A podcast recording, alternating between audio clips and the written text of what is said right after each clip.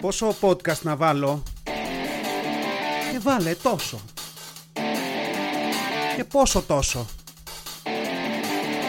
Βάλε τόσο όσο.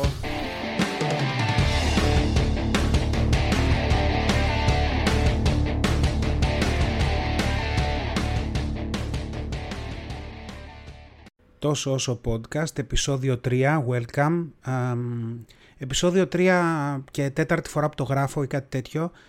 Γιατί, να και τα ηχητικά, μπράβο μου, γιατί ε, άκουγα ένα βουητό. Ε, το έβαλα να παίξει μια φορά να δω τι έχω κάνει, άκουγα ένα βουητό. Το βουητό νομίζω ήταν τα αυτιά μου.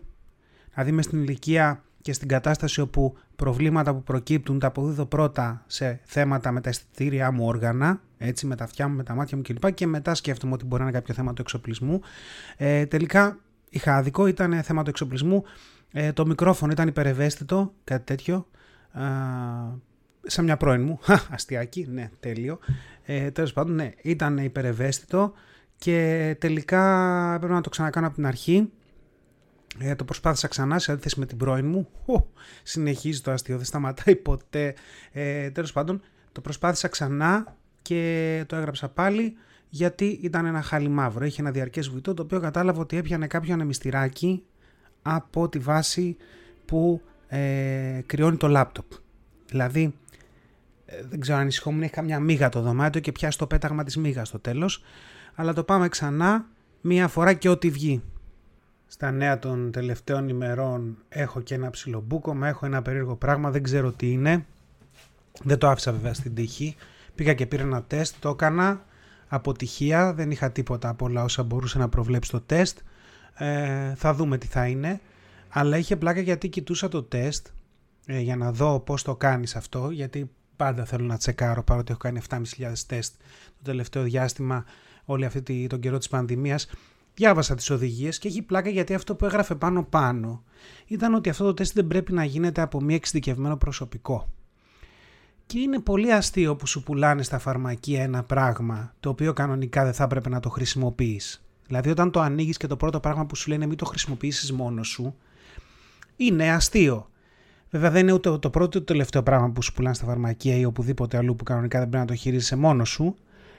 Αλλά εγώ παρόλα αυτά το έκανα δεν έβγαλε τίποτα, το οποίο σημαίνει ότι μπορεί και να έχω κάτι γιατί προφανώς δεν είμαι εξειδικευμένο προσωπικό, αλλά συνέχισα τη μέρα μου μια χαρά με όρεξη, πήγα και το τρέξιμό μου γιατί ψιλοκαλά αισθανόμουν ε, και μετά το τρέξιμο καθόμουν και αναρωτιόμουν για το ρολόι μου και εκνευριζόμουν με το ρολόι μου. Προφανώς ε, δεν μπορεί να περάσει μια μέρα χωρίς κάτι να με ενοχλήσει γιατί έχουμε ξαναπεί, είχαμε ξαναπεί στο πρώτο podcast αυτό το ρολόι ε, και το λογισμικό που έχει στο κινητό έχει ένα ωραιότατο δείκτη αυτόν τον PAI, ε, το οποίο κάθε φορά που το λέω σαν ε, ε, αρχικά το PAI μου συνεχίζει τη φράση στο μυαλό μου μέσα το αποτέλεσμα μετράει και ας μην είναι αυτή η διαφήμιση, εμένα εκεί μου κολλάει.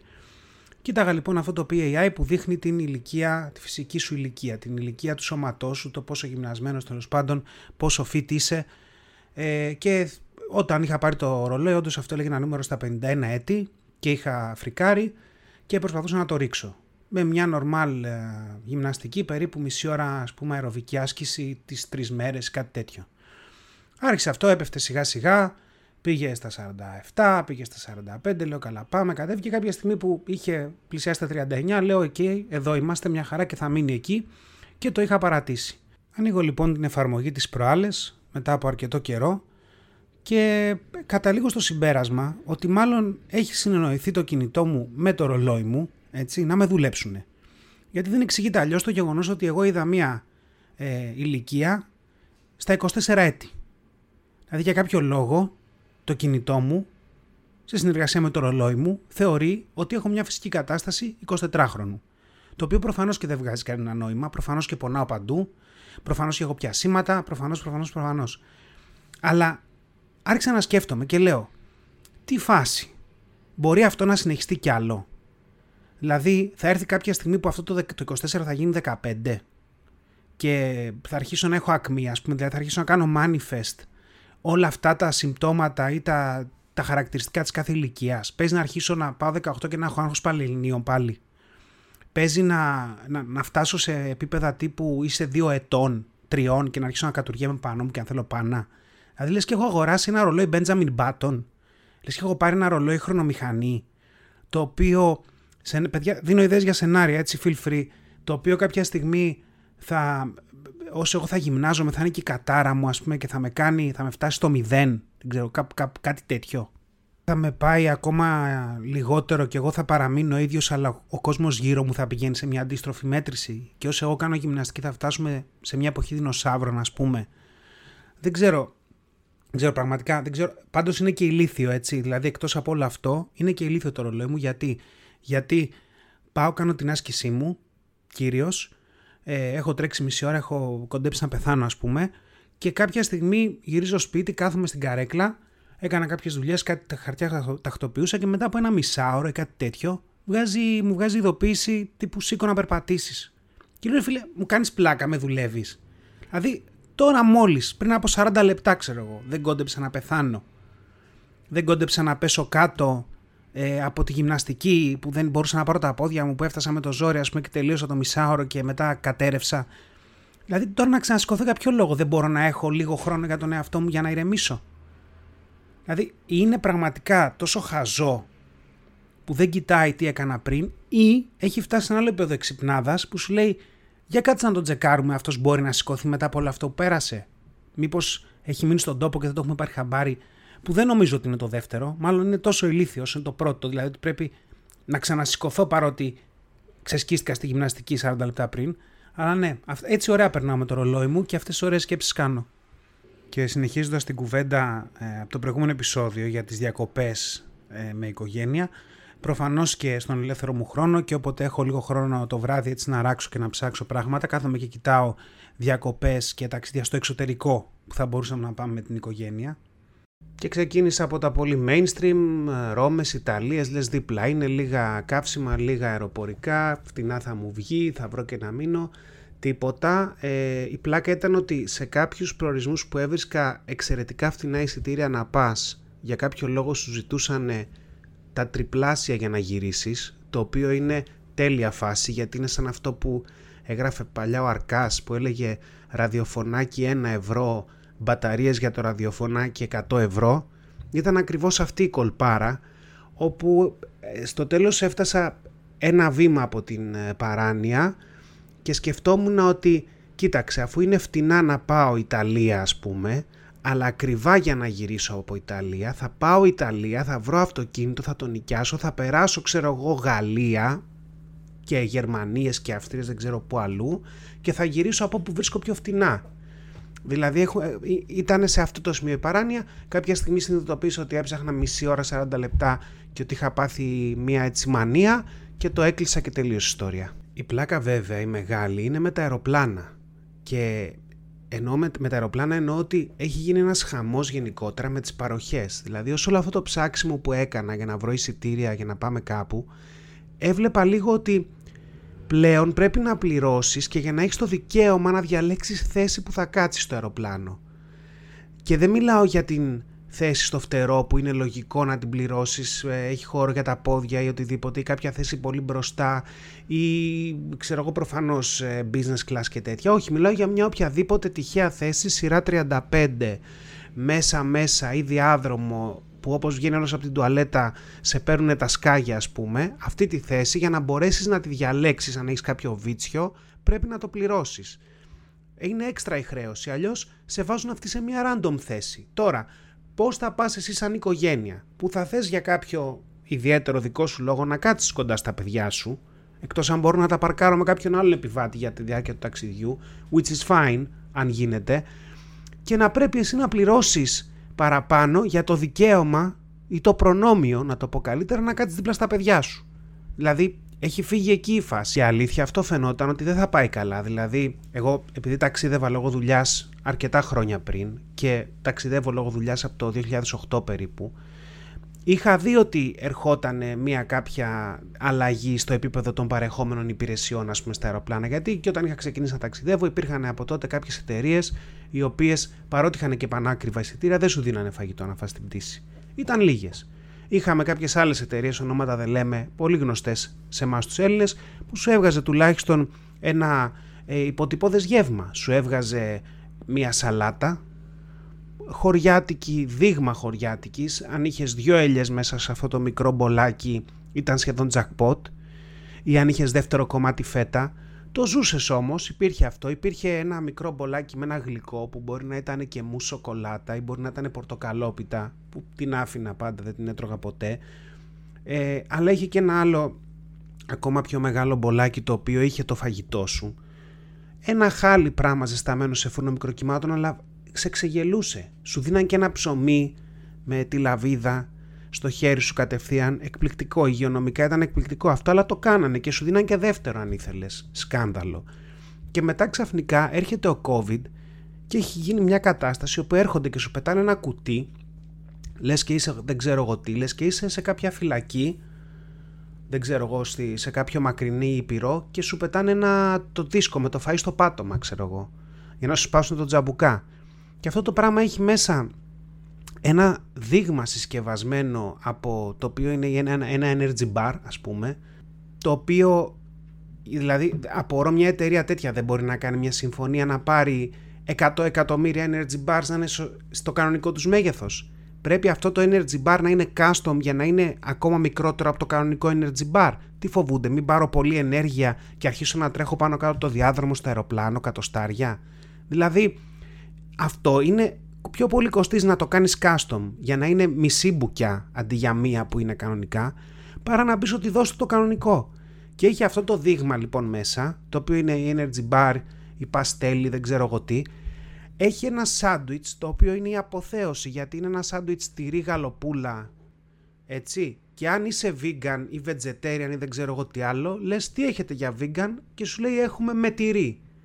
Το οποίο είναι έπος βγάλαμε τη γαλοπούλα, φάει το τυρί σκέτο. Το οποίο να σου πω κάτι και λίγο με το θέμα που έχω εγώ λίγο με αυτό το πολύ extra vegetarian, extra vegan με τα άκρα ώρες ώρες γιατί κάποιοι είναι πολύ φανατήλες λέω εντάξει καλά να πάθετε. Δηλαδή εκείνο, αυτό είναι εκπληκτικό να το πεις σε φανατήλα vegan vegetarian δεν ξέρω εγώ τι ε, έχω για σένα κάτι τι είναι αυτό που τρώνε οι άλλοι χωρίς το κρέας. Εκπληκτικό Λοιπόν, και έχουμε φτάσει εκεί στο φαγητό και το δικαιολογήσαμε από τον COVID. Ωραία. Δεν ξέρω ποιο θα είναι το επόμενο βήμα. Πραγματικά δεν ξέρω τι άλλο θα βρουν να αφαιρέσουν. Δεν ξέρω αν κάποια στιγμή ας πούμε θα βγουν τα καθίσματα και θα μας δένουν με ημάντες στο πάτωμα για να πέσει κι άλλο η τιμή. Δεν ξέρω αν θα φτάσουμε κάποια στιγμή να είμαστε όλοι σε ένα αεροπλάνο που να έχει δύο μεγάλα καθίσματα στις δύο άκρες με δεμένα αλεξίπτωτα στην πλάτη το οποίο αυτό θα παίρνει, θα πηγαίνει γαλατάδικο, θα πιάνει Ιταλία, μετά θα ανεβαίνει πάνω, θα περνάει από Γερμανίες, Γαλλίες, Ολλανδία θα ανεβαίνει και στην ουσία θα καθόμαστε εμείς και θα πέφτουμε με το αλεξίπτωτο. Δηλαδή και αυτό είναι μια πρόταση που θέλω να φέρω. Μπορούμε να έχουμε ένα σε 130 ή δεν ξέρω πώς θα λένε. Μπαίνει και ένα ηχητικό από την οθόνη που ανοιγοκλίνει μόνη της, τέλεια. Μπορούμε να έχουμε ένα σε 130 λοιπόν. Αυτά με τους αλεξιπτωτιστές, δεν είμαι και πολύ ειδικός σε αυτά τα τεχνικά. Και να πηγαίνει και να περνάει από κάθε χώρα έχεις πάρει ένα πολύ φτηνό εισιτήριο, έχεις το δικό σου αλεξίπτωτο, βαλίτσες φέρε όσε μπορείς να κρατάς πέφτοντας, δεν με νοιάζει πόσες θα φέρεις, δεν έχω τέτοιο θέμα. Και όταν φτάνουμε στη χώρα, στον προορισμό σου, ανοίγουμε την, την πόρτα πίσω, όπως τη λένε, και πέφτεις. Και level up σε αυτό, άλλο ένα, να πέφτεις να σε ρίχνουμε και στα μνημεία. Δηλαδή, θες να πας Παρίσι, θα σε πετάξω στον πύργο του Άιφελ. Ένα μεγάλο LZ δίπλα από τον πύργο του Άιφελ, landing zone, για όσους δεν δεν βλέπετε ταινίες τέτοιες, δεν έχετε παίξει τέτοια παιχνίδια. Ένα LZ μεγάλο δίπλα από τον πύργο του Eiffel και μπορούμε να παίξουμε και με bonus όποιος πέσει πιο κοντά στο κέντρο του LZ κάτι να κερδίζει, μια δωρεάν, δωρεάν διανυκτέρευση για ένα βράδυ δεν ξέρω και να είναι και πιο άμεσο. Ούτε ταξί από το αεροδρόμιο, ούτε τίποτα. Κατευθείαν δίπλα από τον πύργο του Eiffel. Στην Αθήνα εδώ μπορεί να τους πετάμε και στην Ακρόπολη πάνω.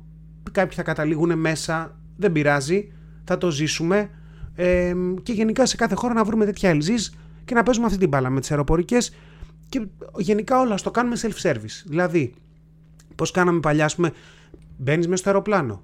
Δεν υπάρχουν αεροσυνοδοί. Ούτε αυτά τα γεια σας, τι κάνετε, δεν χρειάζονται. Τυπικούρες. Μπαίνεις μέσα, μόνος στις βαλίτσες. Πλακώνεσαι με τους άλλους επιβάτες, ποιος θα βάλει πού, δεν χωράνε, τίποτα. Τα βρίσκεις μόνος σου, ρυθμίζονται. Στα κτέλ πώς το κάνουν. Δεν κατάλαβα πηγαίνουμε μετά, αρχίζει η πτήση, έρχεται η ώρα για κάποιο announcement ή μάλλον έρχεται η ώρα που σου λένε αυτές τις οδηγίες, τι κάνεις με τα σωσίβια. Τίποτα, ούτε βίντεο, ούτε τίποτα. Δεν χρειαζόμαστε οθόνες στα αεροπλάνα. Δεν χρειάζεται καν να τα δείχνουν οι αεροσυνοδοί. Παίζουμε σύστημα προσευχή. Στο σχολείο δεν μας συμμαζεύανε παλιά και λέγανε ποιος θα πει την προσευχή το πρωί. Ποιος θα πει τις οδηγίες. Όποιος ξέρει καλύτερα, πάντα κάποιος φίτουκλο θα βρεθεί να μάθει τις οδηγίες απ' έξω για να το παίζει ιστορία και καλά να κάνει το κομμάτι του. Αυτός αυτή θα λέει τις οδηγίες. Δεν υπάρχει άλλη λύση. Αν θέλουμε να ταξιδέψουμε να πάμε κάπου και παιδιά, εμείς θα τη βάλουμε την πλάτη. Νομίζω θα τη βάλουν αεροπορικές. Αυτές οι προτάσεις πρέπει να έρθουν από εμάς και να υλοποιηθούν από εμάς, μπας και πέσει λίγο το εισιτήριο.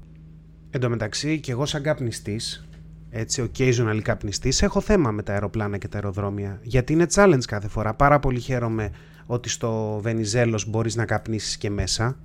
Εντάξει, χαίρομαι πάρα πολύ που μπορώ να βρω αυτή τη γωνιά βρώμας που υπάρχει για να μπω να καπνίσω.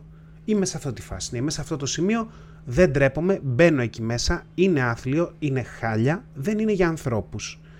Σου λέει σε καπνιστή σε ένα κατώτερο είδος ανθρώπου, δεν με ενδιαφέρεις καθόλου. Θα σε βάλω εδώ, σε ένα χώρο, ο οποίος ας πούμε εκεί πέρα από το θόρυβο καταλαβαίνετε ότι αυτοί οι εξαρισμοί που έχουν πάρει είναι παλιοί κινητήρες αεροπλάνων. Δεν είναι εξαρισμό κανονικός. Τους βάλαν να δουλεύουν ανάποδα, δεν ξέρω τι τους κάνανε. Τους μετατρέψανε και είναι ο εξαρισμό αυτής της αίθουσας. Με τον μπαίνεις μέσα δεν ακούς τίποτα. Χάνεις και την ακοή σου κατευθείαν. Λοιπόν, εκεί μέσα με αυτά τα καθίσματα που δεν ξεβιδώνει τίποτα, δεν κουνιέται τίποτα, λες και οι καπνιστές για κάποιο λόγο θα τα παίρναν και θα φεύγανε. Τίποτα δεν είναι mobile μέσα αυτή την αίθουσα. τα σάκια δεν κουνιούνται. Αν θες να το πας λίγο πιο εκεί, τίποτα. Είναι όλα βιδωμένα στους τοίχου.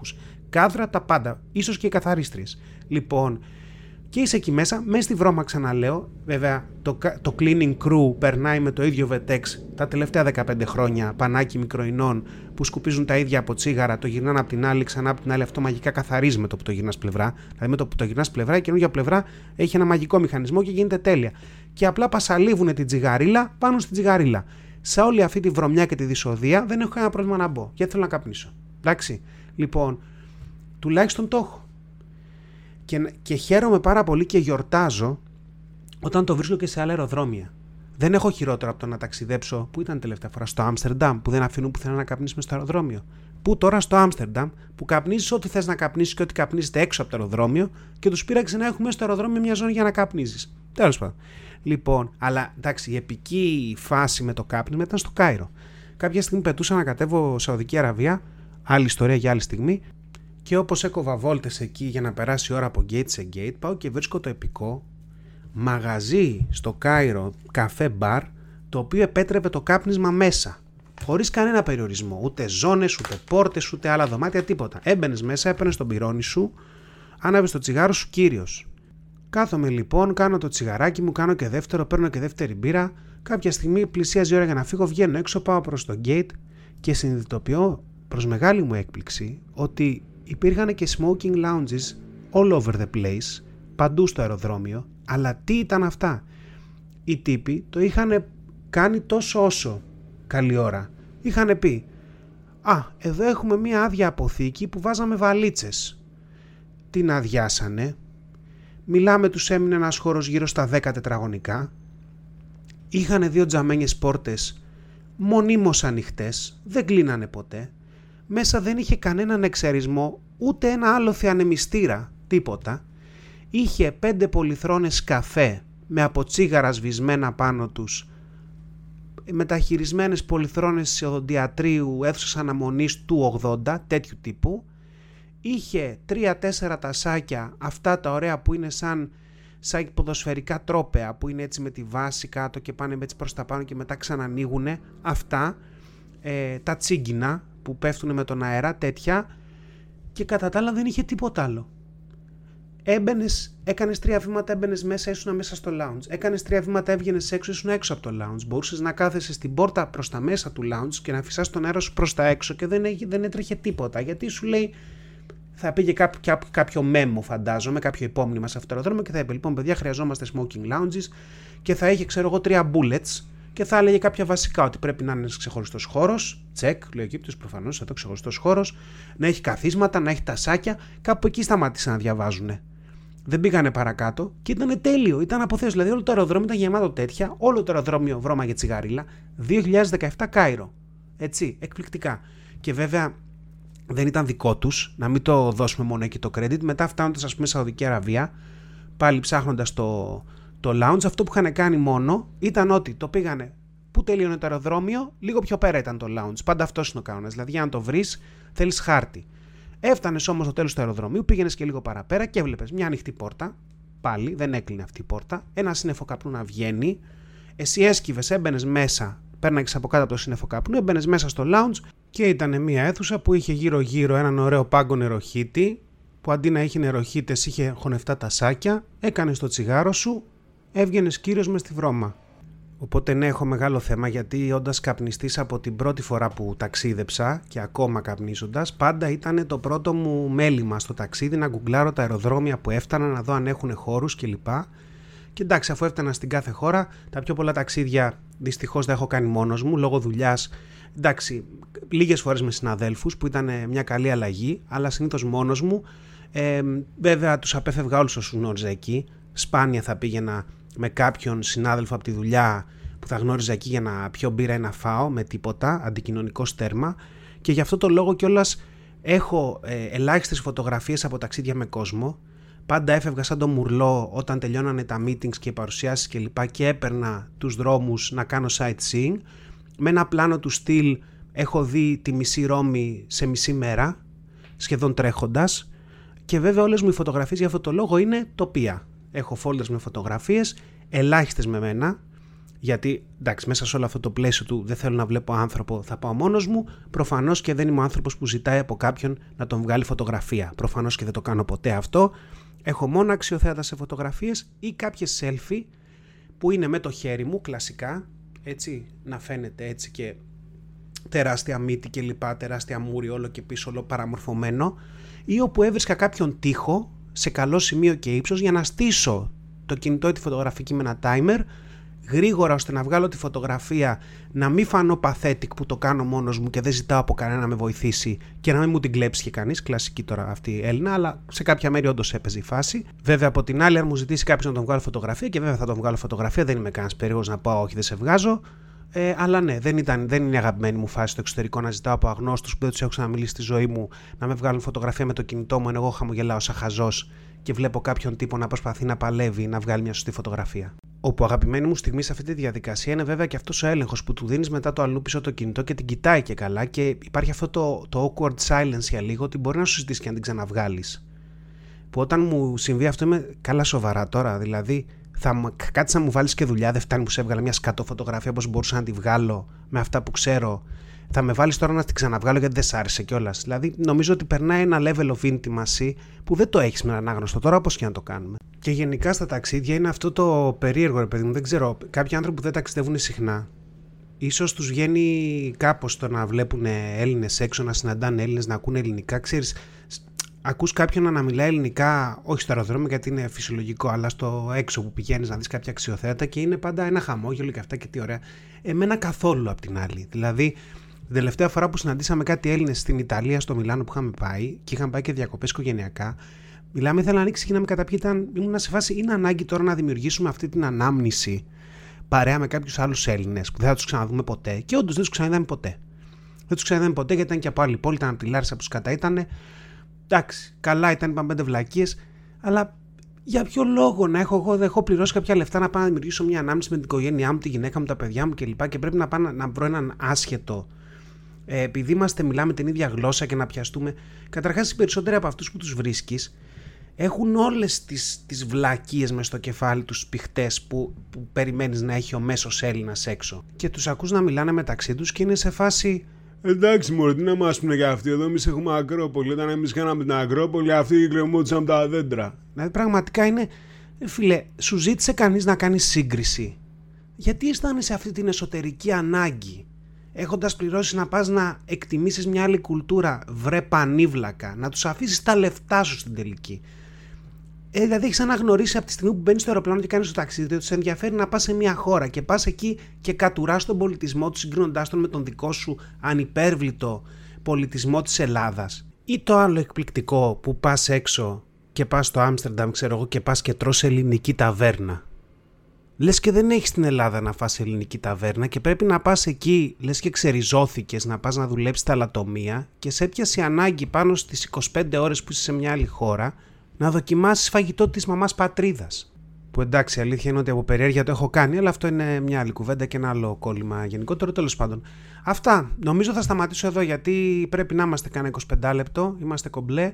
Ελπίζω να τα ακούτε, ελπίζω να τα μοιράζεστε. Εντάξει, η τροφή του καλλιτέχνη είναι τα views πλέον και όσοι είναι καλλιτέχνες δηλαδή και κάνουν τέτοιες δουλειές από λεφτά ελάχιστα τα views η παρηγοριά και άλλωστε αν ήθελα να βγάλω λεφτά θα έκανα κάποια άλλη δουλειά, θα γινόμουν ας πούμε παπάς και θα έκανα μια μικιό, λέω εγώ τώρα. Αυτά, καλή συνέχεια, τα ξαναλέμε. Ήταν ένα podcast τόσο όσο. Μέχρι να τα ξαναπούμε, να γκρινιάζετε λιγότερο, να γελάτε περισσότερο και να περνάτε όμορφα. Πάρτε φροντίδα